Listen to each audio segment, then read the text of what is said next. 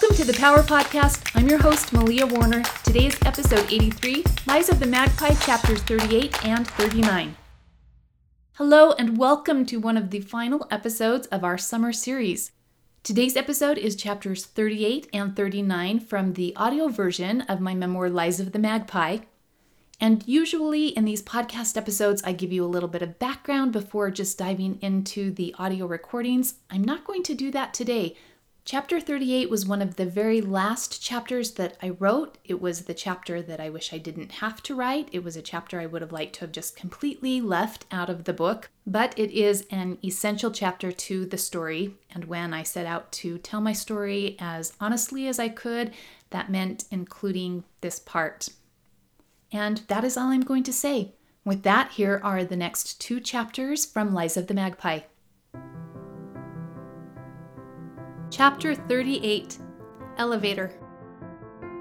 As excited as I am for this summer of adventure, I'm plagued with worry that I will have a freak out episode around my extended family.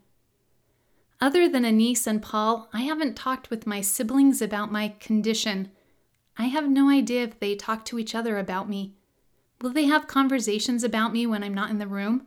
Will they grill Aaron about what's going on? Aaron, the doctor wanted her to start medication three months ago, but she refuses. Family member. Is she still going to the witch doctor? Aaron. She insists it's making her better, but I don't see any difference. Family member. Should we check her into a psychiatric unit? Although I believe the treatments are working, all the detoxing and spinal adjusting and muscle testing has me feeling stripped bare. My once strong facades are broken down, and I don't like the idea of being paraded in front of family naked and exposed like a plucked chicken.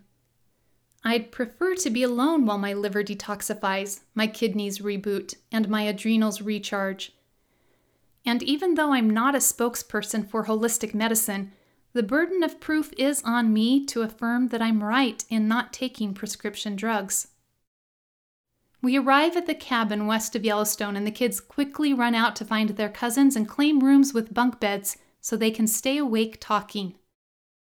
Aaron hauls in suitcases while I unload groceries into the pantry and refrigerator.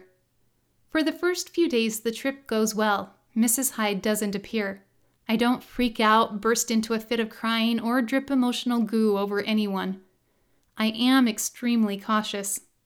At night, I go to bed at the same time as the children. From my cabin room, I can hear the laughter of my siblings playing games and telling jokes. I'm missing out on the fun, but I want my body to recover its natural sleep cycles and not become dependent on the procortisol. In the afternoons after lunch, when everyone is draped out on couches for a midday nap, I hear Dr. Thorpe's voice in my head. Adults who nap during the day often have trouble falling asleep at night.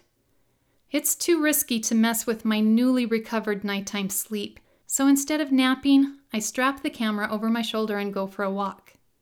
This is where it starts the feeling.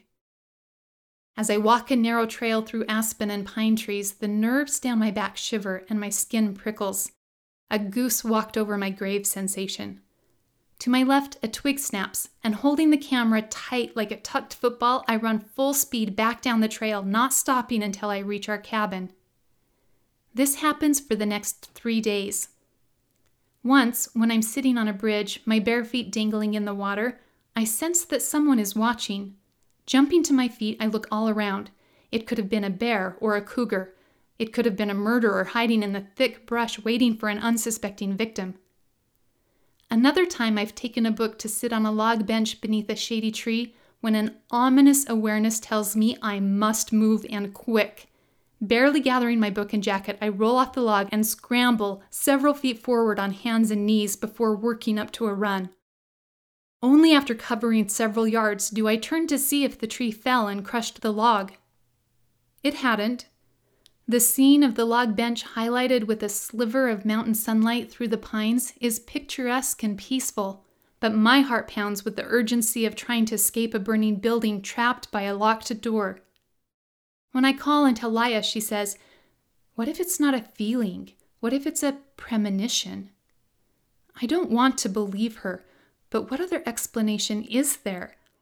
I'm staying in a beautiful cabin nestled in a magnificent forest, surrounded by giggling children, good food, and my favorite people in all the world. And yet I cannot shake the feeling that this will be my last summer with my family. And it's not this sickness that will be the death of me. No, rather, it's going to be an accident an animal mauling, a kidnapping, a murder. This awareness doesn't settle well with me.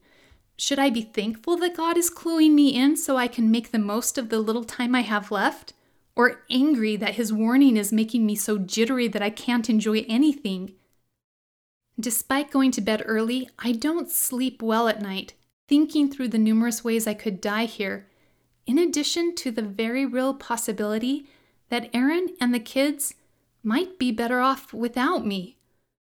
As sad as I am about the prospect of dying, what worries me most is that my family will mistakenly assume that I caused my own death because it is on my record. She took her own life she committed suicide. They have to know I would never. But then Laya mentions that maybe they know about the elevator incident. So when I hear the rustle in the trees behind me, once again I take off in a sprint, not stopping until I have opened the basement door of the cabin and run inside, leaning against the wall to catch my breath after locking the door behind me. Because depression is in my medical records, my fear is that if anything mysterious ever happens to me, the police will immediately claim suicide. And what if my family believes them? Especially after what happened in the elevator. My parents live on the second floor of their Salt Lake City condo building, but every time we visit, Danny and Kate insist on riding the elevator. They hit the numbers for various levels, and we usually stop on every floor on our way to the top, just for kicks and giggles, before riding back down to the second floor. When we arrived in Utah over a month ago, we drove directly to my parents' building.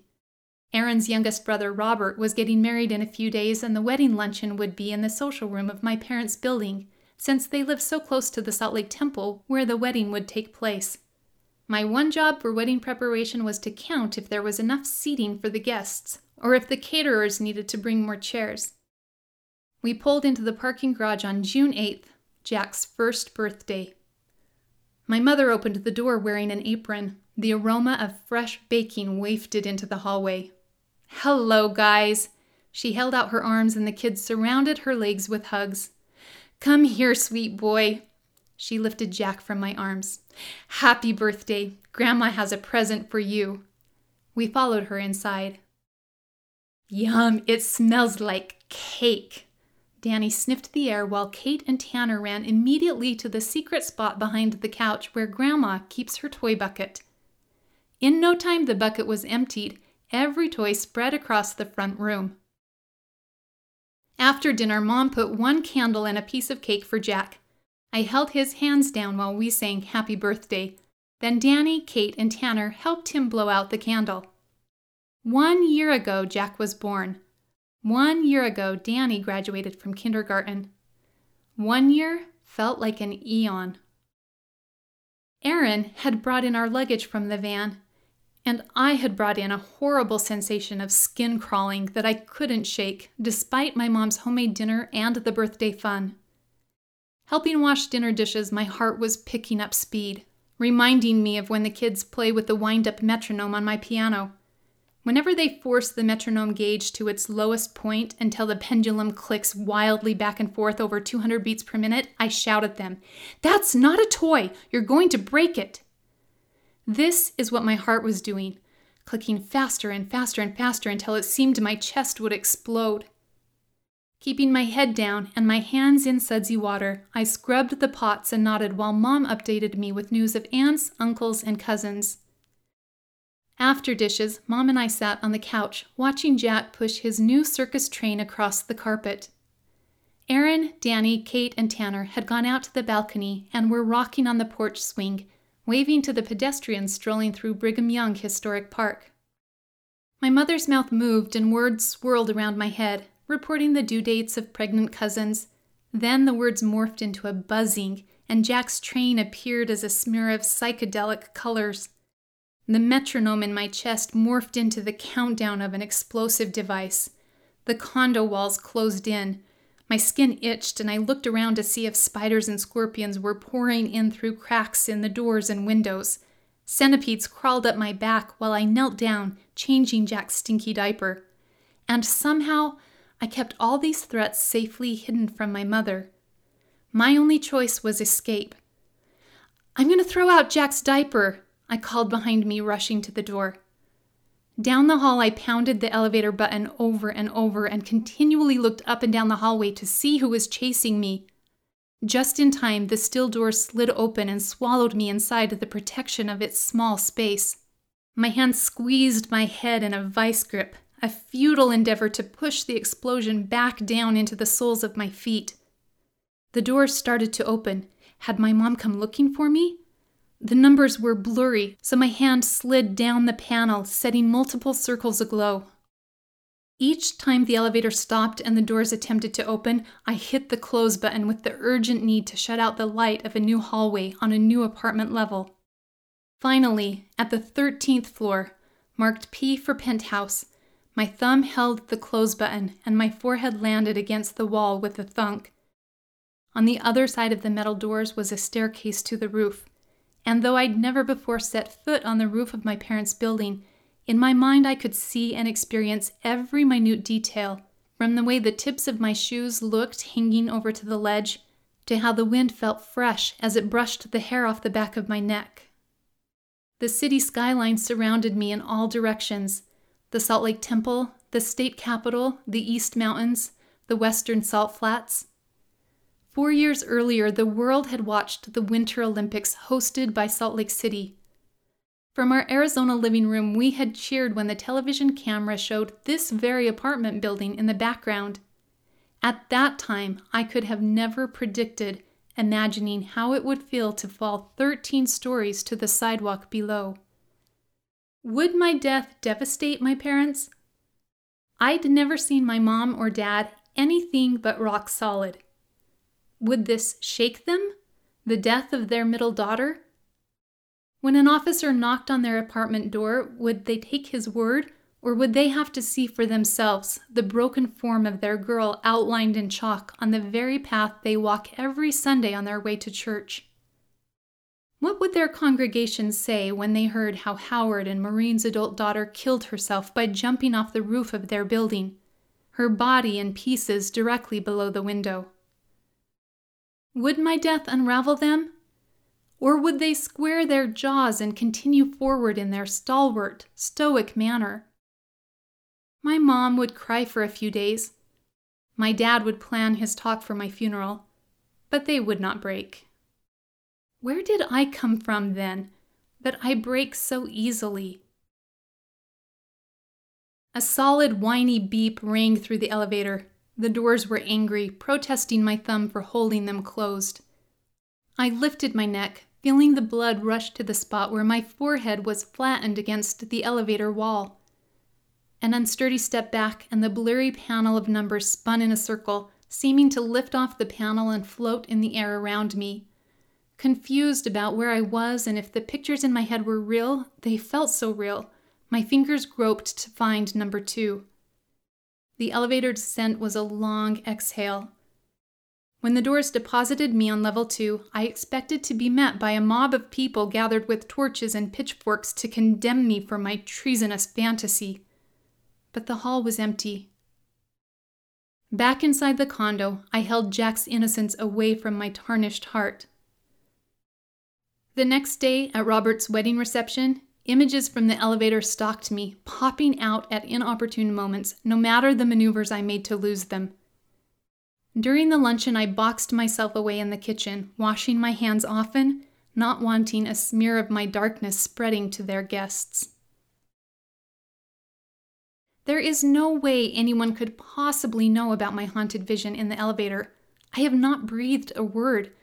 But in any case, after locking the basement cabin door behind me, I find my journal and fill three handwritten pages of assurance that I am happy and would never, never voluntarily end my life. Then I leave the notebook in a place my family can find.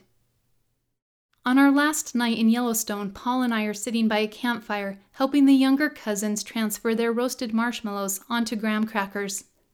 Licking gooey marshmallow from my fingertips, I ask Paul how high my TSH number can get before I need to panic. He's not a fan of homeopathic medicine, but he's not big on drugs either, so he has no problem with me holding off on taking Synthroid. Paul has been supportive and answered all my questions the multiple times I've called him on the phone. He's seen people with a TSH of 27 who didn't know they were sick, so my level 6 doesn't worry him.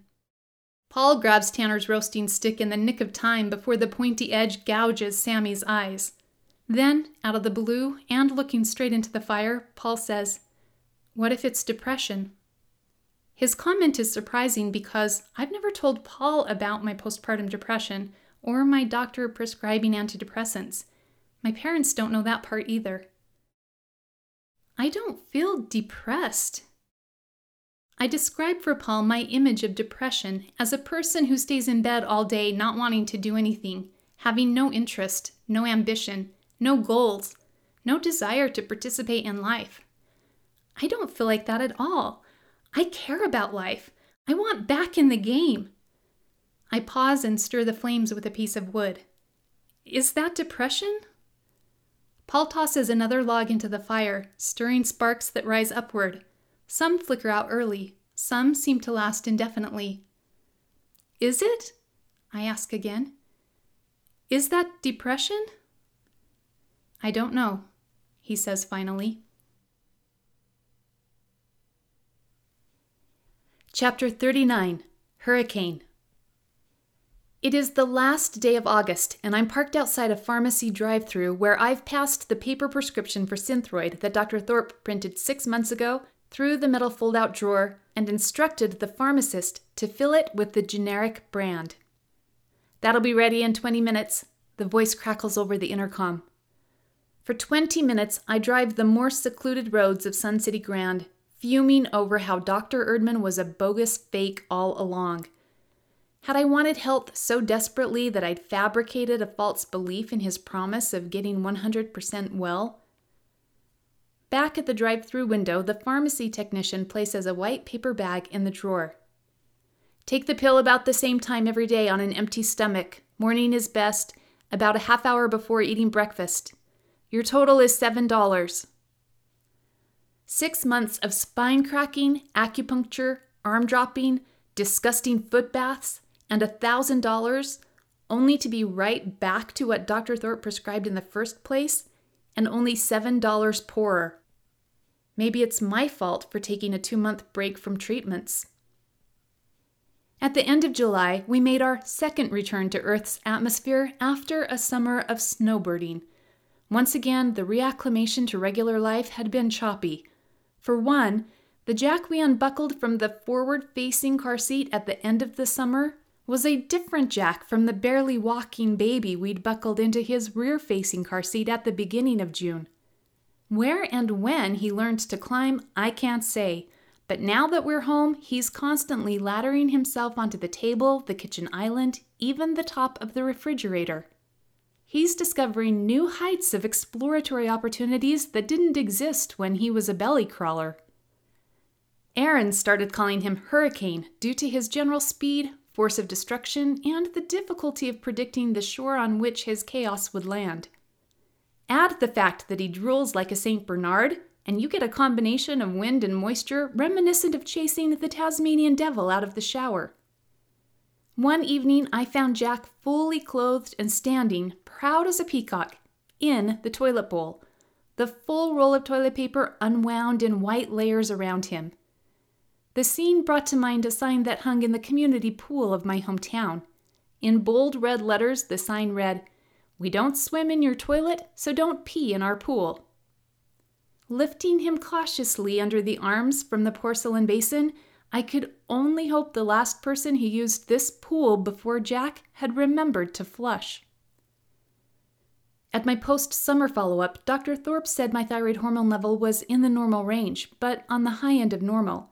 He recommended Synthroid again and asked if I wanted a new prescription. I told him I still had the first prescription he gave me. At home, when Aaron asked about my test results, I slapped the lab copy on the counter. He looked at the paper. Don't you think it's time to stop ignoring the tests and take the medication? Standing in the kitchen with Aaron's gaze burrowing into me, an image came to mind. The end of last summer, right after we'd come home from Utah, Aaron had chaperoned a youth wilderness trek. Jack was eight weeks old, or perhaps I would have tagged along. The first night at camp, a monsoon storm blew in with a ferocity that lifted 10 gallon water barrels off the ground. Shouting at each other through glassy sheets of ice cold water, Aaron and the other men tried to call out questions and instructions to keep the teens safe. But they couldn't hear a thing. The wind drowned all communication, even when they were practically face to face. This is what I tried to explain to Aaron the sense that I was in the middle of a storm and people were screaming instructions at me. My body was trying to tell me something, I knew it was, but for all the noise, I couldn't understand what it was saying. I told Aaron I wasn't ignoring the tests, I was trying to discern the message. In all the commotion, I couldn't deny my gut instinct telling me this thyroid malfunction was the tip of the iceberg to deeper issues. If taking Synthroid helped to ease my symptoms, would I pull back into the fast lane of life and stop looking for answers? I'm trying to heal completely, I told him. I don't want a band aid fix. I want to get to the core problem. That doesn't make any sense, his voice raised with intensity. You are destroying your body. That night, I thrashed around in bed. My procortisol pills were gone, and I refused to get more because the point of homeopathic treatment was to not take pills for the rest of my life. Listening to Aaron snore peacefully, I wanted to put a cinder block in my pillow and knock him in the face. Instead, I left to wrestle out the night on the family room couch, disturbed by gruesome dreams of finding Kate dead, hanging upside down, her toenails and fingernails torn off and dripping blood. Aaron walked out in the early dawn. Why can't you stand to sleep by me? Do I repulse you? Despite my reassurance that this sleeping issue was all parts me and zero parts him, I could tell he didn't believe me. Fully intending to resume treatments with Dr. Erdman, I returned to his office a few days after the appointment with Dr. Thorpe. He greeted me with his jolly, Hey, how are you? How was your summer? While repeating muscle testing and making adjustments to my spine, Dr. Erdman proceeded to describe a new treatment regimen. With an abundance of exuberance, he explained the background of an allergy reduction program and shared the testimonial of a client who was so allergic to carrots she couldn't be within 100 feet of a carrot without having an allergic reaction. Then, after finishing this particular treatment, she became popular in her neighborhood for baking the most delectable carrot cake. I'd never heard of anyone being allergic to carrots. Unlike my first meeting with Dr. Erdman, nothing about this regimen felt right to me. Instead of standing up and voting in unanimous favor, my cells were pleading Please don't put us through another six months of this. We've been fighting so long, we don't have strength for another battle. I can't start a new round of treatments, I told him. I have tried, but I am not getting any better. My body can't take any more. Dr. Erdman would have been justified bringing up the fact that I didn't see his colleague in Utah, not one time, over the summer. But instead, he surprised me by saying, I think you're right. Sometimes your body needs outside support while it's working on healing. He suggested that I take a natural thyroid supplement, which does basically the same thing as Synthroid, but is derived naturally from the thyroids of pigs or cows instead of being synthetically created in a lab. My mind drew a cartoon image of me swallowing the pills and slowly growing a snout and a curly pink tail.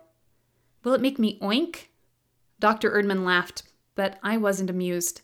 How natural is ingesting swine hormones? I went home and mulled over the options for a few days, did some research, then returned to Dr. Erdman's office. I need to stop treatment.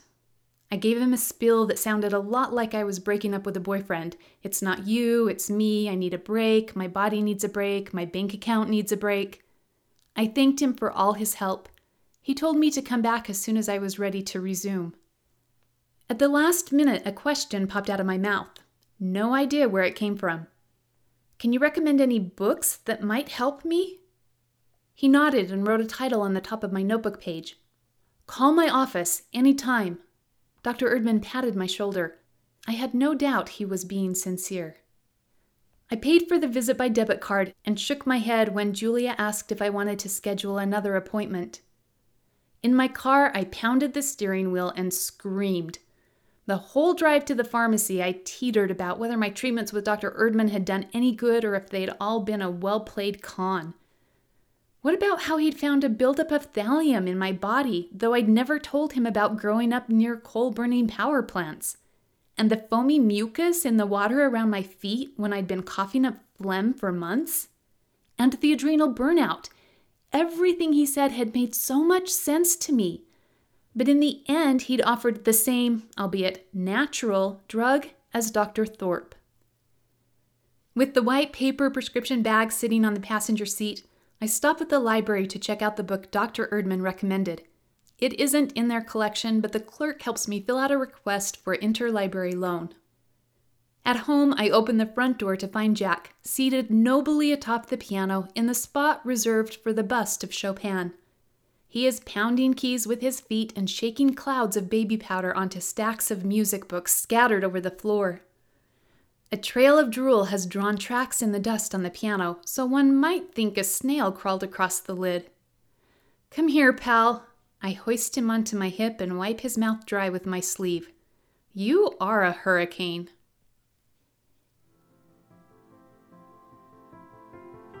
This is Malia Warner. Thank you for listening today. If you haven't yet left a review for Lies of the Magpie on Amazon or Goodreads or both, would you take a second and do that? It would mean the world to me. Thank you so much. Also, if you're not currently a subscriber on my Monday message email list, go to maliawarner.com, click on subscribe, and every Monday you will get, in addition to this podcast episode, an inspirational message as well as any news or announcements for upcoming classes and other offers. I wish you the best in your last week of summer, or if you are getting back to school or getting back to work. Blessings to all of our teachers out there. Good luck. Crossing our fingers that school will work and that all our teachers and staff and lunch people and bus drivers and students stay healthy. And same to you. Have a good week. I'll meet you back here next time for another episode of Power Principles, the podcast. Until then, bye bye, my friend. Take care.